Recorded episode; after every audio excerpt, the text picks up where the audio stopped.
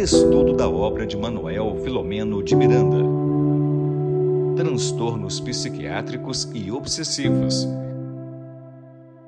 Muito boa noite, meus queridos amigos, as minhas amigas aqui da nossa Web TV em Lives TV, a Web TV do projeto Espiritismo e Mediunidade. Boa noite, Tiago.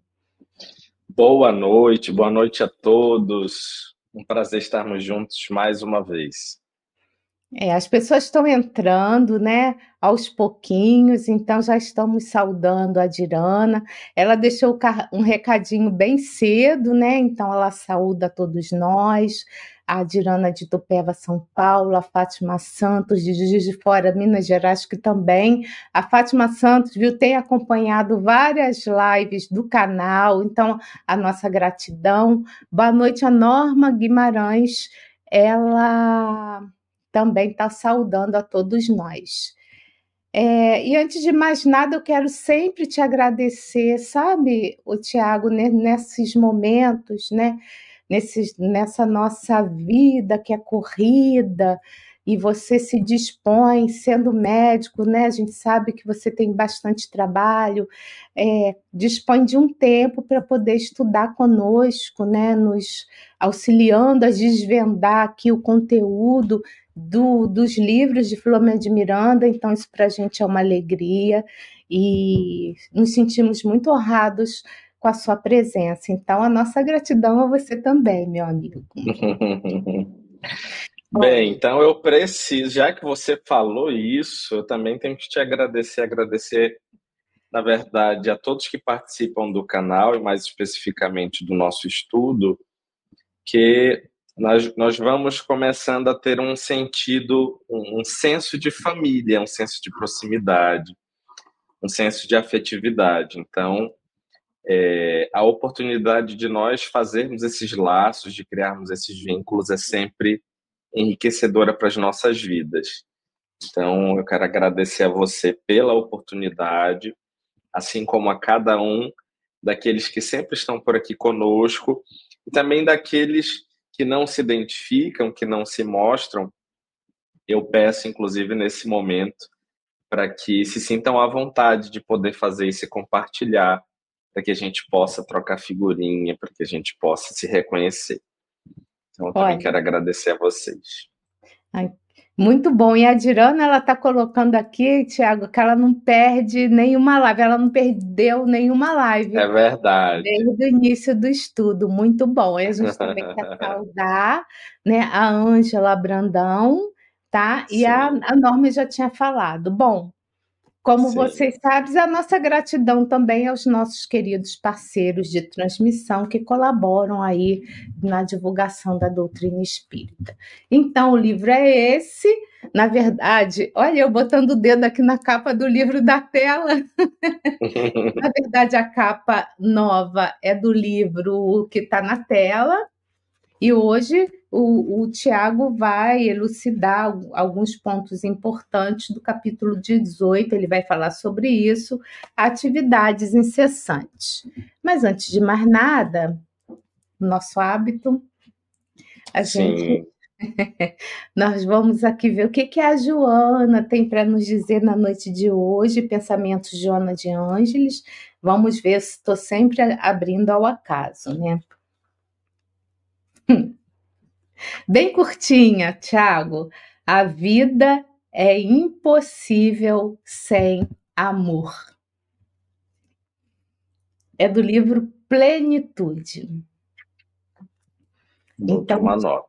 agradecer aos nossos amigos espirituais que coordenam o trabalho, né, o Filomeno de Miranda, que é o autor espiritual desse livro e também coordena o projeto Espiritismo e Mediunidade, a nossa gratidão, agradecer a Deus, a Jesus, nosso mestre e amigo, né, pelas possibilidades da vida e pedindo, né, pelo Tiago que ele possa ser envolvido em eflúvios fraternais de muita paz e de muita tranquilidade.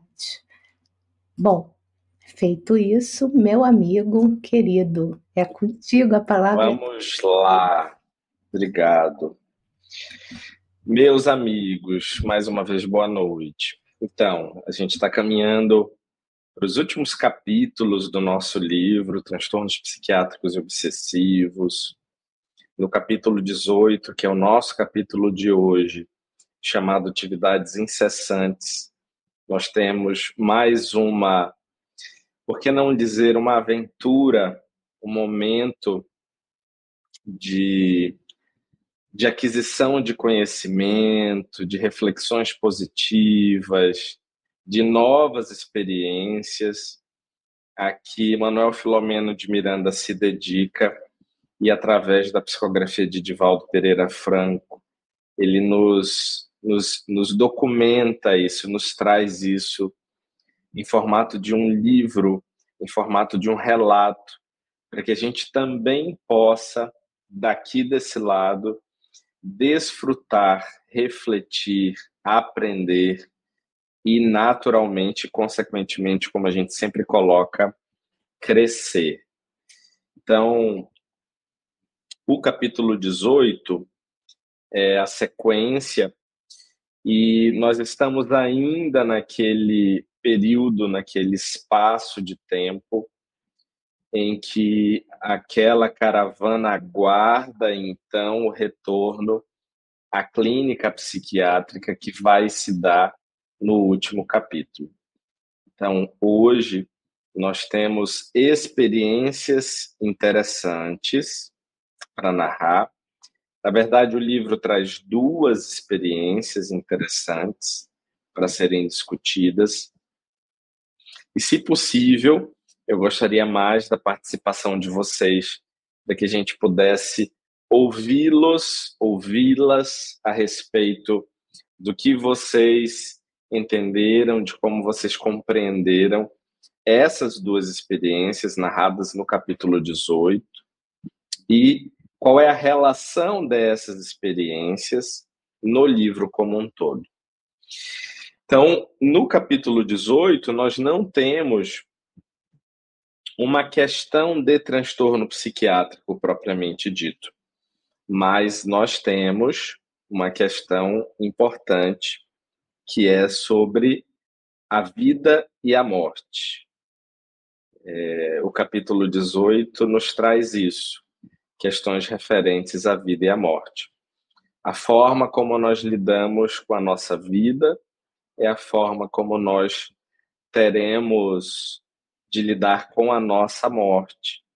É a forma como esse grande finale da vida de uma reencarnação que é o morrer neste momento, ele vai se dar e a forma como nós estaremos diante dessa condição de, de imortalidade a qual nós nos depararemos é, logo em seguida.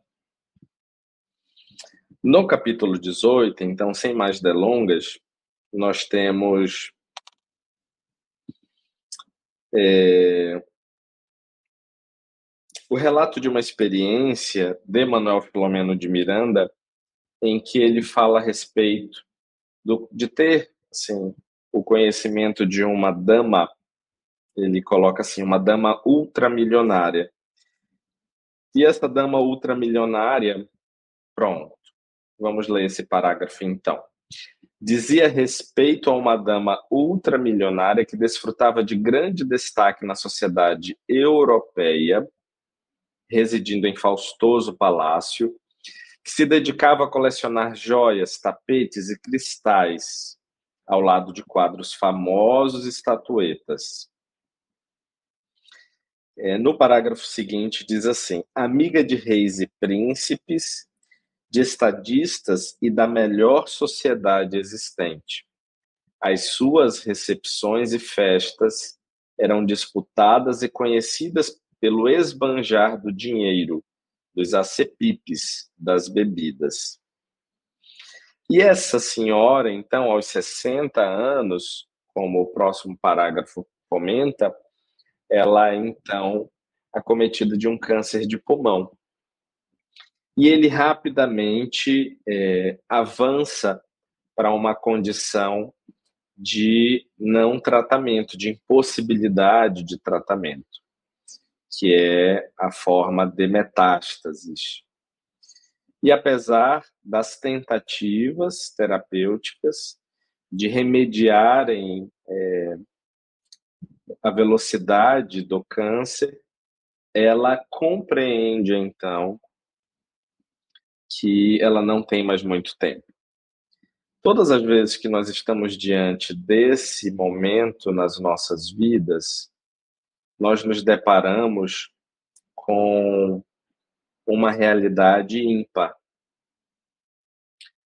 E durante assim alguns anos de vida eu pude é, eu pude conhecer pessoas, experiências é, vividas que relatam, na verdade, que demonstraram, na verdade, esse processo. Algumas, alguns de nós é, vivemos como se nunca fôssemos morrer. E aqui eu não vou falar a palavra desencarnar, eu vou falar a palavra morrer. E outros acreditamos que a vida é uma continuidade e nós vivemos vivendo da mesma forma como nós estaremos do outro lado da vida. É, nós temos dificuldades na compreensão, naturalmente, sobre a morte e sobre a continuidade da vida, por nós entendermos que grande parte da população ainda não compreende a vida dessa forma. Quem tem acesso a, a uma compreensão espiritualista da vida, e nem necessariamente espírita, porque quando nós falamos de uma compreensão espiritualista da vida, a gente está falando de uma quantidade de pessoas muito maior. Então, existem muito mais espiritualistas ou pessoas que consideram é, a existência de algo além da matéria do que propriamente espíritas. Mas, sem sombra de dúvidas, a codificação kardeciana, o ensino dos bons espíritos, nos fala de um de uma grande lição, de uma forma da gente se preparar para o amanhã, de uma forma para que a gente possa cumprir as nossas obrigações e ter a consciência serena no momento em que essa dama ultramilionária viveu e que esse sentimento pudesse ser um sentimento de paz na consciência, que não foi isso que ela experimentou. Quando nós estamos diante dessa finitude que é a nossa experiência reencarnatória, ainda que sejamos espíritas, ainda que compreendamos que a morte ela não existe, mas a morte deste corpo existe. A morte desta experiência que nós vivemos existe. E de alguma forma nós estamos profundamente identificados com essa experiência. Por exemplo, eu adoro ser o Tiago. O Tiago é uma expressão do espírito que eu sou. É uma personalidade a qual eu encarnei. É, o Tiago não representa a totalidade das experiências ou de quem esse espírito que vos fala é. Mas eu gosto de ser quem eu sou. Eu gosto de fazer o que faço eu gosto da profissão que eu tenho, é, eu gosto do trabalho que nós realizamos, eu gosto de estar aqui com vocês falando a respeito de espiritismo. Então, existe uma. Eu estou bem acomodado, eu estou bem organizado nessa experiência, na qual ela vem com este nome, vamos colocar assim. E assim como eu, nós ou outros tantos estão também em alguma medida confortáveis na experiência que se vivencia. essa experiência ela terá um fim. Essa experiência ela acabará com o processo da morte deste corpo. Este será o fim desta jornada, não o fim da minha trajetória espiritual, que não tem fim. Nós não somos eternos. Eterno é Deus. Nós somos imortais. O imortal é aquele que teve um começo, mas não terá um fim. Nós fomos criados por um Deus, por uma inteligência suprema que criou seres inteligentes para povoar a criação. Então, nós não teremos um final. Só que a cada momento da vida, a cada reencarnação, nós vivemos essa experiência de finitude. E é, impressionante, é interessante, na verdade, nós refletirmos que essa eternidade a nós não é plenamente sentida. Nós não vivemos esse, essa sensação de espíritos imortais, porque a cada instante nós precisamos viver o processo de morte e renascimento. E ao vivermos esse processo de morte e renascimento, este ir e vir, nós desfrutamos muito pouco dessa permanência do outro lado da vida. Na condição que nós temos, nós vivemos muito mais nesse ciclo do que propriamente estar lá. Ao passo que, quando evoluímos, quando progredimos, quando vamos alcançando determina, determinados patamares da experiência evolutiva, nós vamos administrando melhor o tempo lá e as oportunidades de reencarnar, de voltar à Terra. Enquanto nós, nós somos mais tutelados do que tutores, nós estamos a, a, submetidos a uma vontade superior à nossa, que é mais consciente e lúcida que a nossa, para que a gente possa, então, acelerar esse passo do desenvolvimento.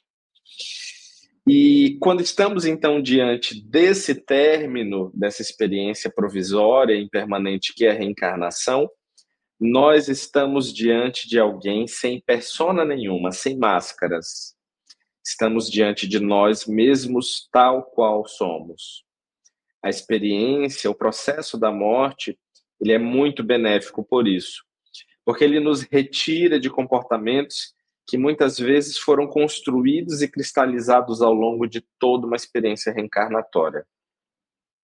E então aqui nós nos deparamos exatamente neste ponto, que é quando ela diz assim: concluo tardiamente que a vida vale os sentimentos de amor e de caridade que podemos realizar em favor ao próximo.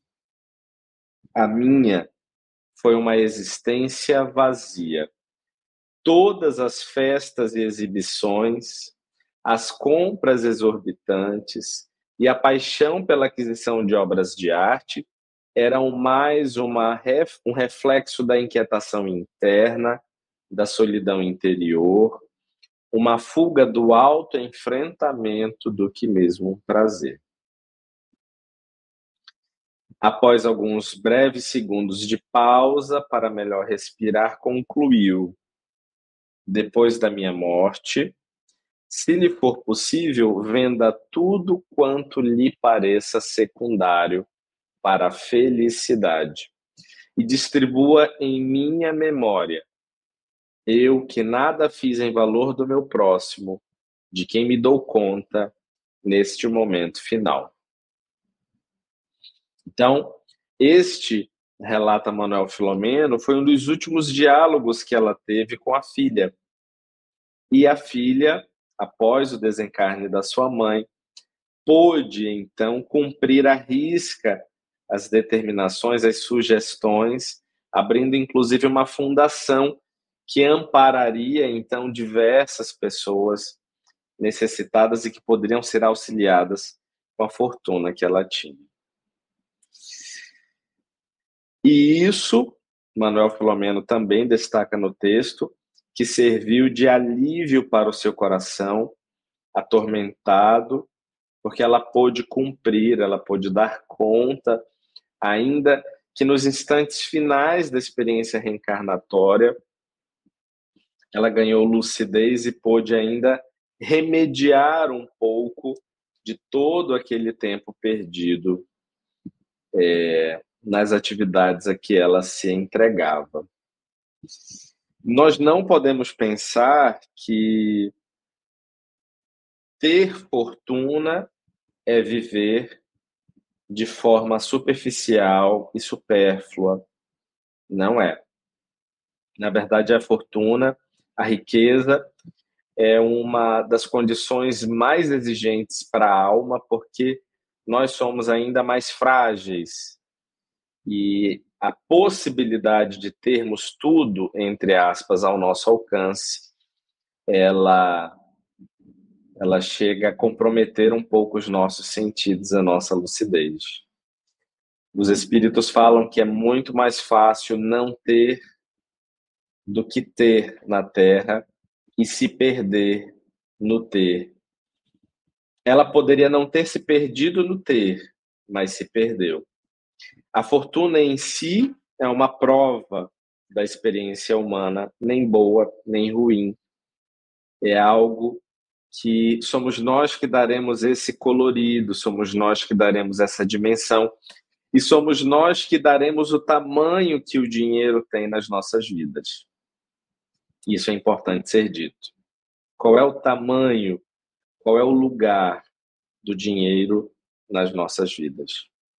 Será que nós temos conseguido ser desprendidos a ponto de que o dinheiro que nós possuímos contribua com o próximo, alivie a dor do próximo, console o próximo, enxugue as lágrimas ou mate a fome? Se sim, nós estamos no caminho certo. Se não, ainda há tempo de nós retomarmos, aclarados pela doutrina espírita, e fazermos um melhor uso ou, na verdade, o melhor usufruto daquilo que nos é emprestado por Deus. Então, essa senhora que tinha sido, é, que era uma conhecida de Manuel Filomeno, ela foi visitada por ele no plano espiritual duas décadas depois da desencarnação, e lá ela pôde eles puderam ter essa conversa e fazer este resumo sobre a experiência que ela teve, uma experiência bastante interessante para o nosso aprendizado. E então, ele fala algumas coisas que eu gostaria de colocar, Regina. Tem um parágrafo que começa assim: desse modo, merece considerarmos como uma provação de difícil manejo à fortuna. É um pouquinho mais à frente do último parágrafo que nós lemos. É, Manuel, Filomeno, Manuel Filomeno, nesse parágrafo, fala exatamente isso que nós acabamos de colocar. A fortuna é uma experiência que vai nos abrir um leque de possibilidades. E se nós já ficamos desbaratinados com pouco, com muito, talvez nós teremos ainda mais dificuldades de cumprir as nossas obrigações, ou de ter um manejo diferente para os desafios que a vida nos apresenta. Vamos ler então. É, assim como tudo quanto exalta o indivíduo, que tem o dever de servir, de repartir, de amparar, e não apenas de fruir egoisticamente. E em seguida ele diz: quem tem oportunidades de auxiliar o próximo e não o faz, encarcera-se em lamentável solidão, porquanto aqueles que o cercam raramente o amam, aproveitando-se-lhe da fama, do poder, do dinheiro e invejando envolver-se emocionalmente, qual aconteceu ao samaritano da parábola narrada por Jesus, ao sacerdote venal, constitui atitude de sabedoria, de amadurecimento moral e espiritual, porque o nosso próximo somos nós em uma outra pessoa.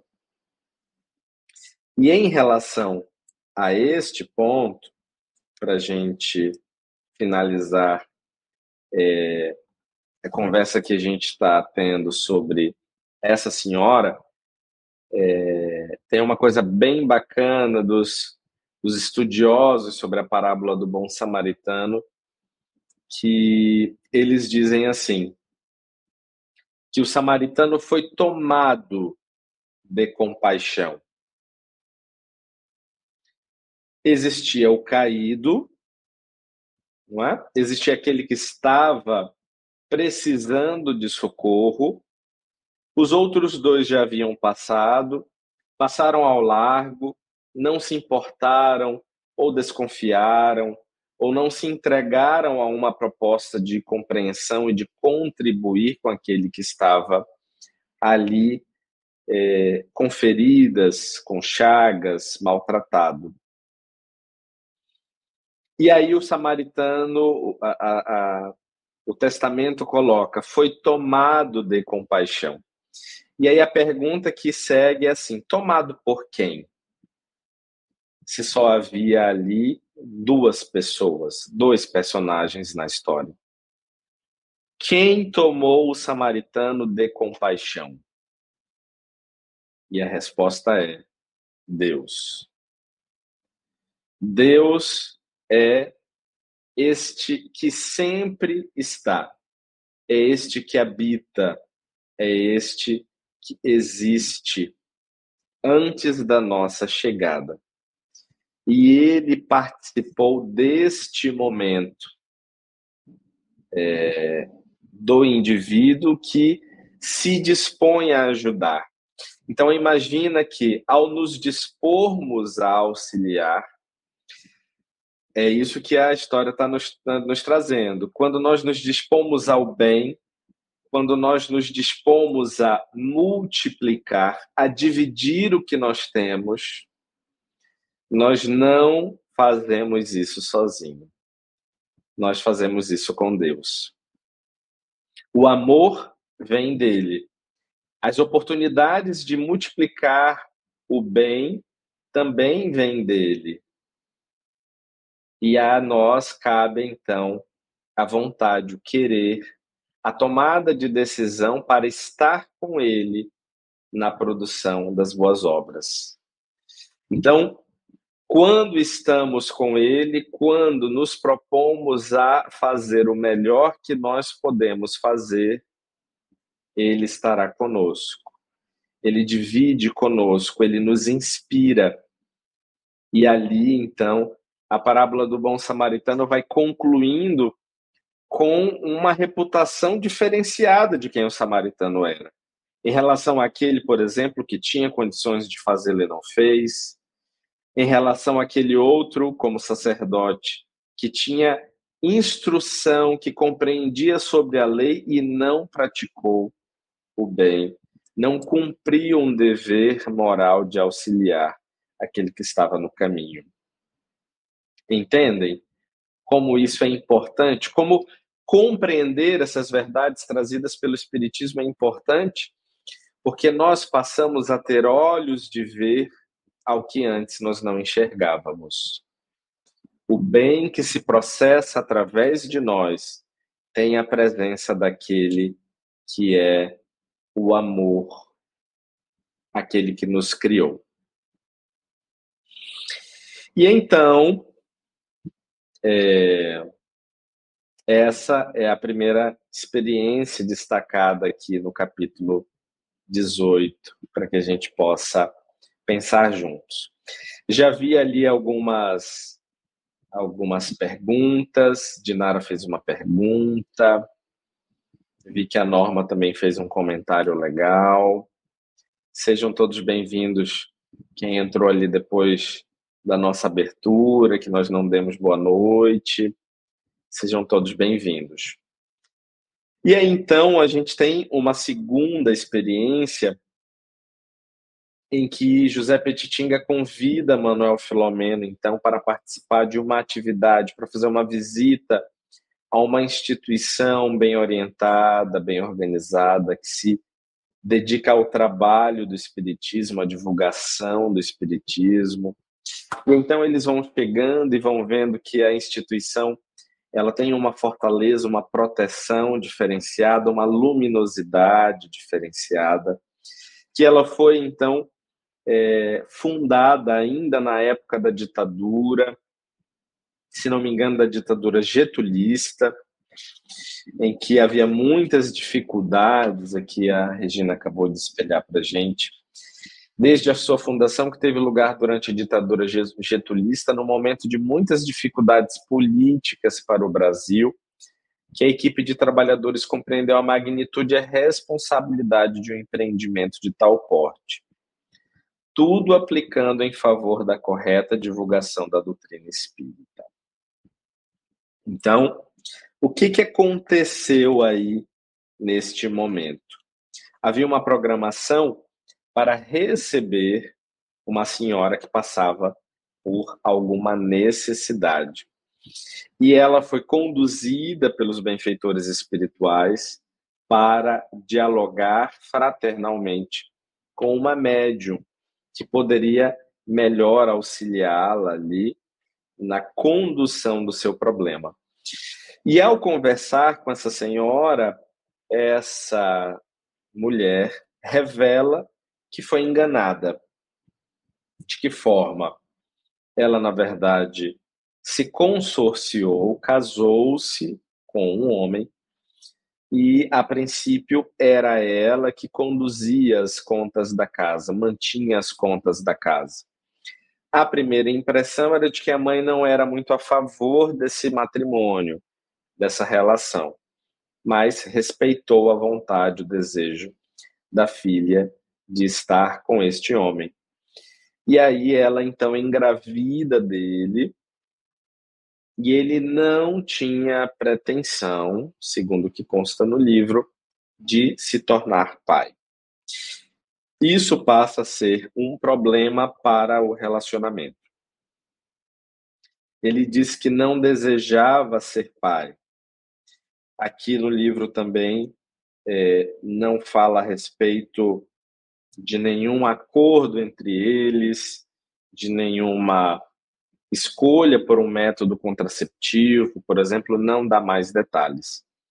O que Manuel comenta é que a partir da notícia de que ela estava grávida, ele mudou, transfigurou-se e acabou numa discussão saindo de casa para não mais voltar.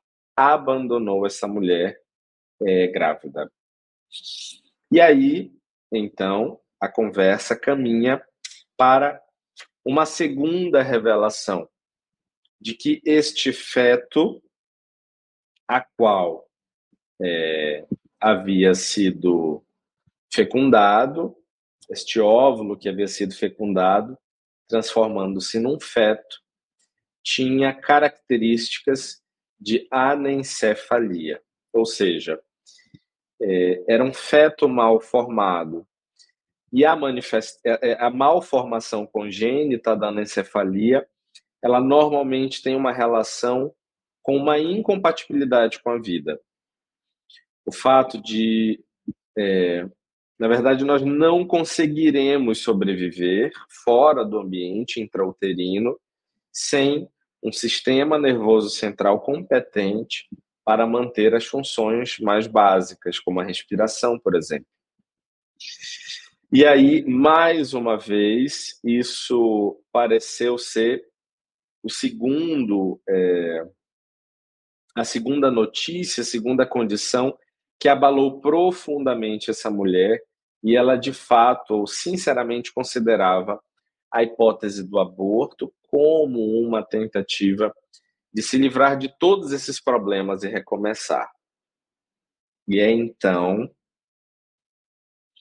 que esta médium, que é a dialogadora, é, fala algumas coisas, inspirada pela equipe espiritual que faz parte daquela casa.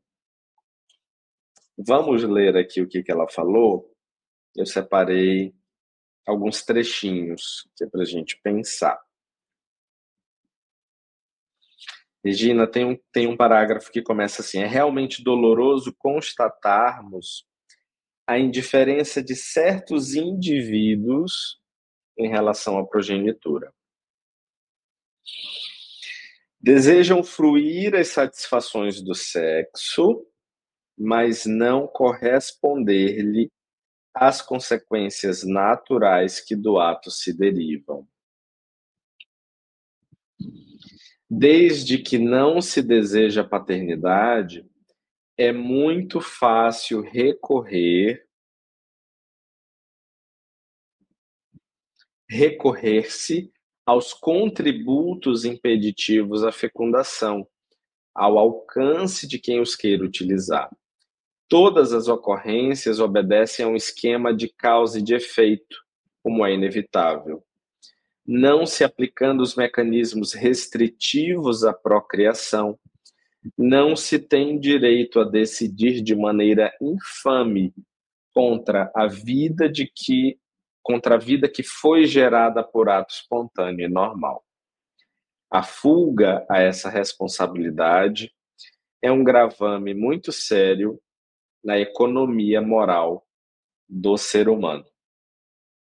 E mais à frente ela diz assim: a vida, seja em que forma se expresse, é dom de Deus que nola confere a retira somente ele quando lhe apraz. Desde que a vida do filhinho será breve, por que não lhe permitir o ensejo de avançar no rumo da felicidade? Interromper uma gestação sob qualquer alegação, mesmo essa que se esconde sob o eufemismo do aborto terapêutico é crime vergonhoso e um perigo perfeitamente evitável. É, e mais à frente, tem um parágrafo que começa assim: conceda ao filhinho infeliz, e aí a gente lê esse para discutir. O que você espera receber de Deus? A vida. Desde que você tem sido assaltada por sonhos terríveis, o seu inconsciente está exteriorizando ocorrências infames de ontem, nele gravadas, que se podem repetir hoje, mas com, mais complicando seu, seu historial humano. Esta é a sua vez de usar de misericórdia, você que muito a tem desejado. Oferte-a, embora necessitando, porque é dessa maneira que se consegue aquilo que se anela. Irei encaminhá-la à Câmara de Passes para ser revitalizada, poder pensar com calma e decidir-se pela vida antes que pela morte. E aqui, é, eu acho que aqui, nesses pontos que a gente acabou de ler, está exatamente, gente, aquele a relação com a história anterior. Como é difícil para a gente estabelecer nexos é, algumas experiências na, nas nossas vidas tomam um volume sem que nós entendamos exatamente o que elas querem nos dizer, o que elas querem nos, nos falar.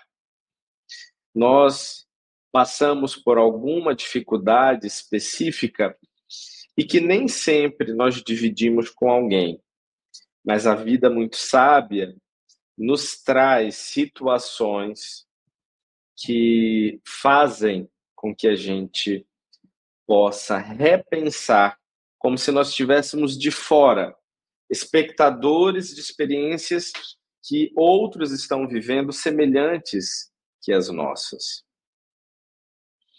E aqui eu me refiro, por exemplo, a qualquer situação. qualquer acontecimento, qualquer experiência. Essa mulher, ela vive de fato uma experiência super exigente.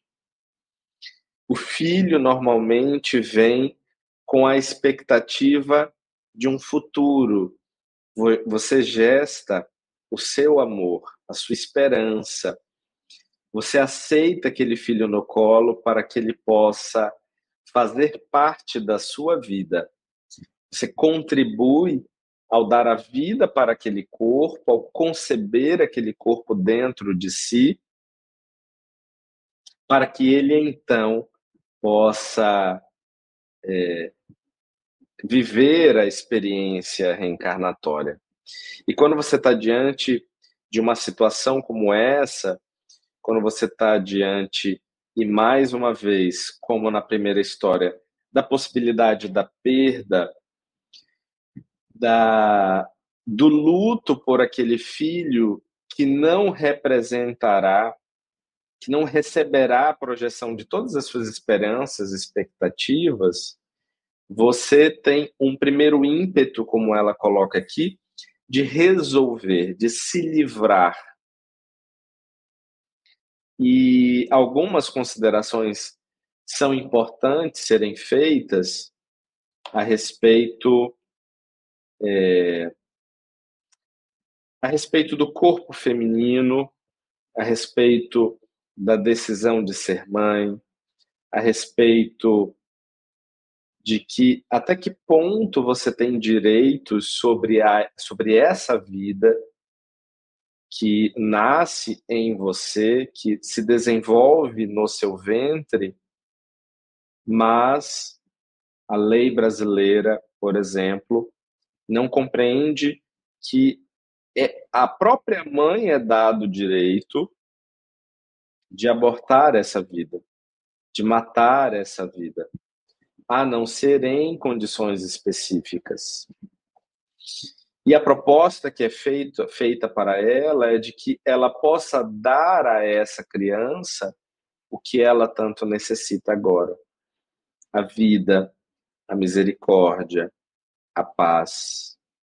Percebam, ela a solução, a cura está no próprio cumprimento no próprio oferecimento daquilo que ela tanto necessita. Muitas vezes a vida ela age conosco dessa forma. Ela nos pede aquilo que nós precisamos. E quando nós damos, nós por este, através deste próprio ato de oferecer, mãos estendidas, mãos abertas, nós nos consolamos com estas próprias verdades que fluem através da gente. Muitas vezes é preciso que a gente solte a corda, que a gente confie, que a gente acredite neste Pai que nos oferece todas as condições. Lembra que o bom samaritano foi tomado de compaixão. Ele poderia não ter oferecido, mas ofereceu. Quem sabe se a necessidade não estava no próprio samaritano de oferecer o bem que ele, que ele produziu ali para o caído no caminho. O que é que nós precisamos hoje? Será que aquilo que nós precisamos da vida não é aquilo que nós precisamos dar à vida. Então, a dama ultramilionária pôde perceber isso no final da sua experiência. Ela compreendeu que foi uma vida vazia e que, na verdade, o que importava mesmo, como ela colocou aqui, era que a vida valia os sentimentos de amor e de caridade que nós podemos realizar em favor do próximo. E por faltar isso, por faltar essa compreensão, ainda nos derradeiros momentos ela pôde oferecer à vida o que ela entendeu que faltava nela e na sua própria vida. E é mais uma vez uma forma de expressão que essa dialogadora fala para ela, para essa mãe que espera um filho anencéfalo. Dê a ele a vida. Conceda a ele o direito de poder ter a própria experiência. Ame-o, nem que seja pelo tempo que ele tiver. Quanto tempo ele tem? Uma hora, dez horas, dois dias? Ame-o. E a experiência desse amor, ela falará por si. Ela curará as feridas dos nossos corações. Eu acho que, de uma forma breve, são essas as, as mensagens, são essas as reflexões que Manuel Filomeno de Miranda nos traz hoje. São palavras, são lições que têm a ver com as expressões espirituais da qual nós fazemos parte. É, Manuel Filomeno de Miranda traz uma compreensão da vida e nos leva através dessas experiências, a refletirmos a respeito do nosso fazer, da forma como nós estamos compreendendo as verdades trazidas pelo Espiritismo. Então, essa mãe, é, ela sai muito melhor desse momento do passe, ela sai mais aliviada depois dessa conversa, mas a história não para por aqui neste capítulo. Ela, acredito eu, é, continua em seguida, não é isso?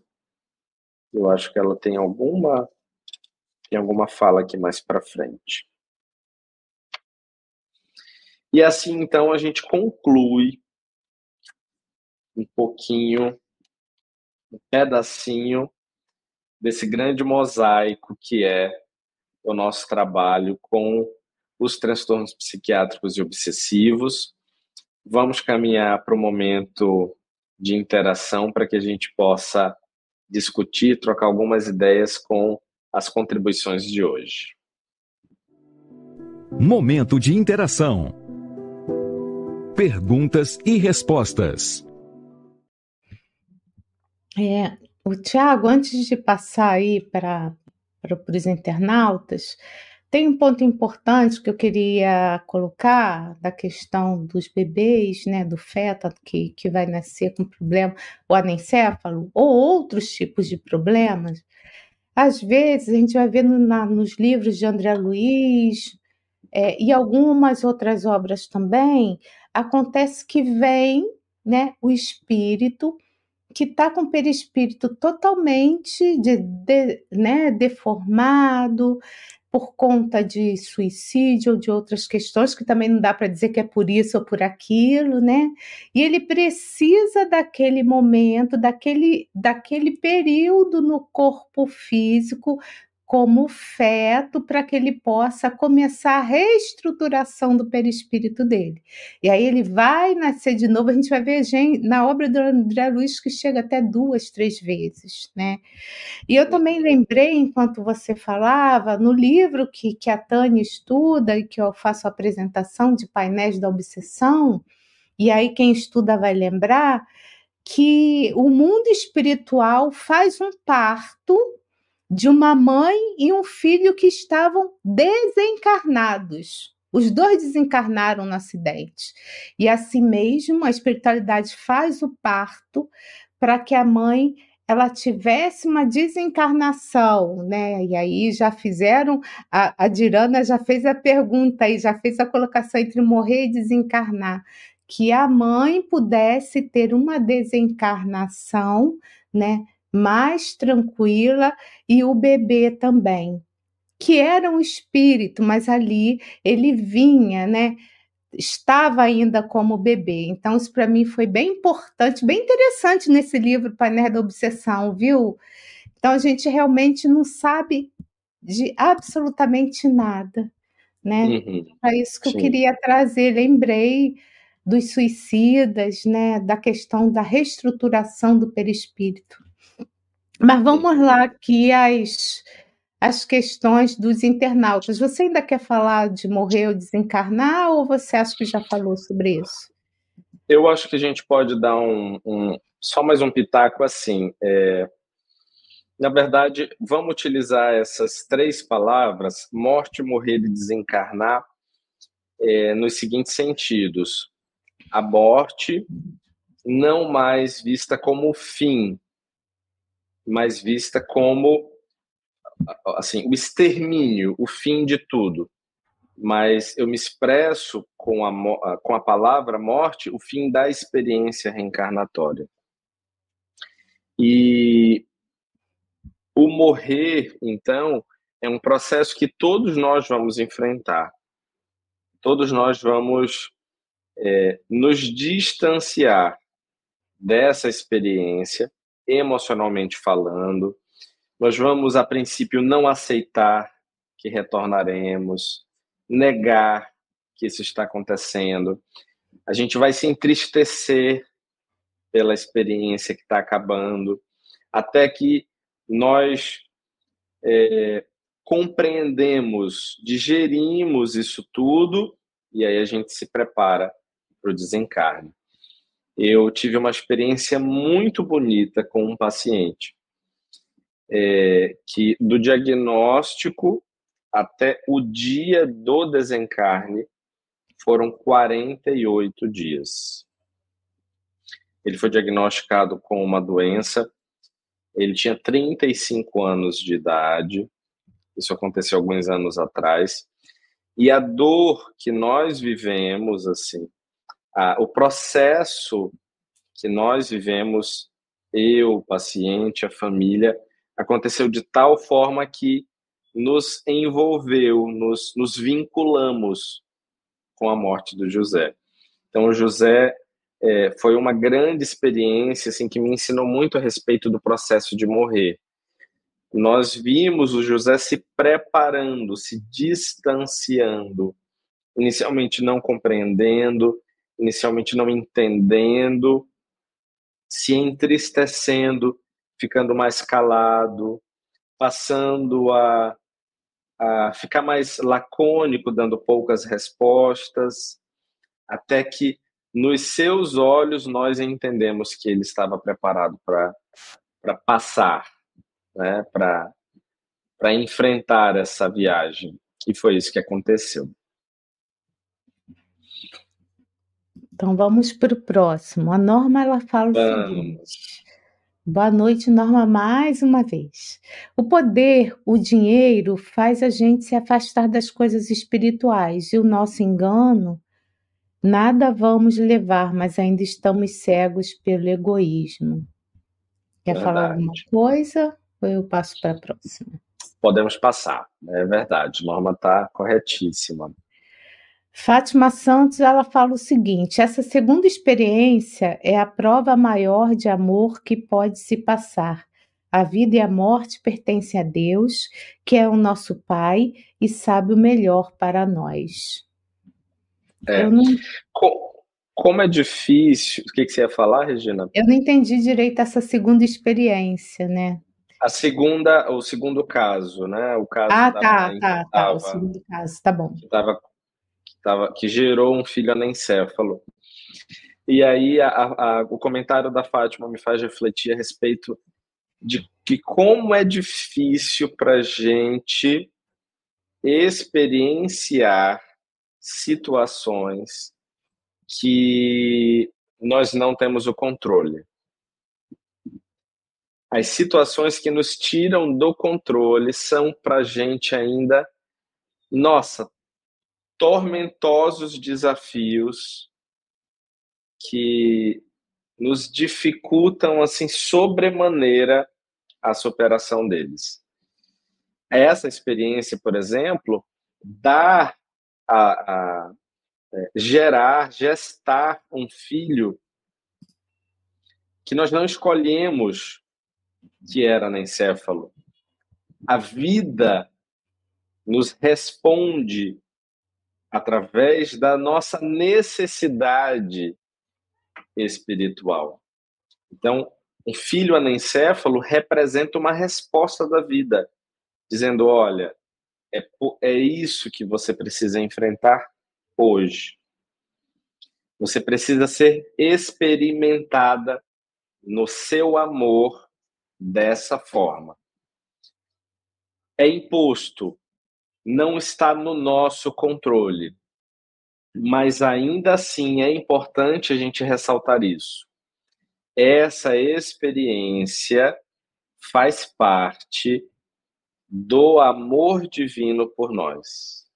É o melhor que nós precisamos passar enfrentar, experimentar, para que a gente cresça.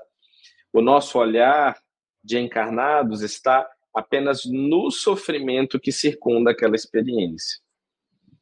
Mas o olhar divino é muito maior e vai na trajetória, não é? Bom, tem aqui outra colocação da norma, Tiago. Como podemos trabalhar? Ah, não, uma pergunta. Podemos trabalhar Isso. em nós esse sentimento de fraternidade, ainda envolvidos por tanto materialismo? Então, Norma, é, eu acho que o trabalho que a gente precisa fazer é, é de, de exercitar exercitar o amor. É de nós sairmos do nosso lugar é, tanto no sentido de aprendermos mais, de compreendermos mais a vida estudando, nos enriquecendo intelectualmente, tanto quanto operando, produzindo o bem. Essa é a terapêutica espírita indicada, essa é a terapêutica que tanto Joana de Ângeles comenta nas suas obras, e sem sombra de dúvidas, ela é o caminho para que a gente supere esse sentimento egoísta ainda, que é o materialismo, que ainda se sobrepuja ao espiritualismo. É, a Dirana também faz uma colocação. Penso que falta mais esclarecimento, comprometimento com o nosso planejamento reencarnatório. Eu vou botar a última aqui, Tiago, que daqui a pouco você sabe que eu tenho que sair. Sim. Então, aí você Sim. arremata aqui a norma também coloca que, às vezes, vivemos experiências e não temos a sabedoria de escolher o melhor caminho quando conhecemos a doutrina. Melhor caminho. Quando conhecemos a doutrina espírita, o esclarecimento vai nos burilando moralmente. Graças a Deus. Graças a Deus, verdade. E a Regina vai me deixar agora aqui para as últimas palavras. Isso mesmo. Vou dar o beijo, eu tô aqui de olho nos dois, sabendo que daqui a ah. pouco, né, a gente vai entrar com uma live que vai falar sobre a fraternidade, né, que é a religião do futuro. Tá bom? Então, Perfeito. Então, beijo e até daqui a pouco. Tchau. Até. Beijão. E para concluir, então, gente, é, concordo aqui com o que a Dirana comentou, com a Norma. É, vale ressaltar que é, a, mãe que está grávida, ela percebam, é, nós não sabemos ali qual a orientação religiosa que ela tem, qual é, por exemplo, a, o conjunto de valores que ela possui, como ela se conduziu na sua vida, que tipo de, de ética, não é? Ela se balizou para ser a pessoa que ela é. O fato é que ela buscou num lugar que, que tem condições de oferecer a ela o que ela pode receber em termos de orientação. É, é uma pessoa que estava desencontrada frente aos desafios que ela estava passando. Então, isso a gente também precisa levar em consideração. Às vezes, quando a gente está em sofrimento e que uma situação como essa nos pega de supetão, nós temos dificuldades de, de encontrar o prumo, de compreender e de seguir no caminho que a gente precisa seguir.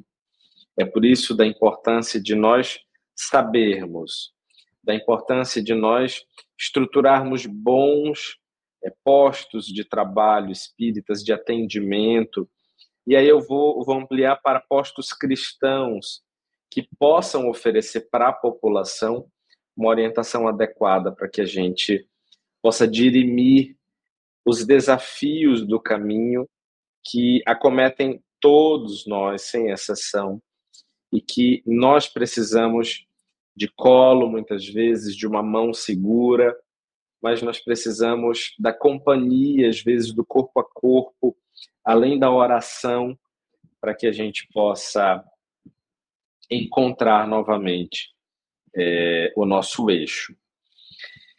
Mas teremos comentários é, e trocas na próxima semana.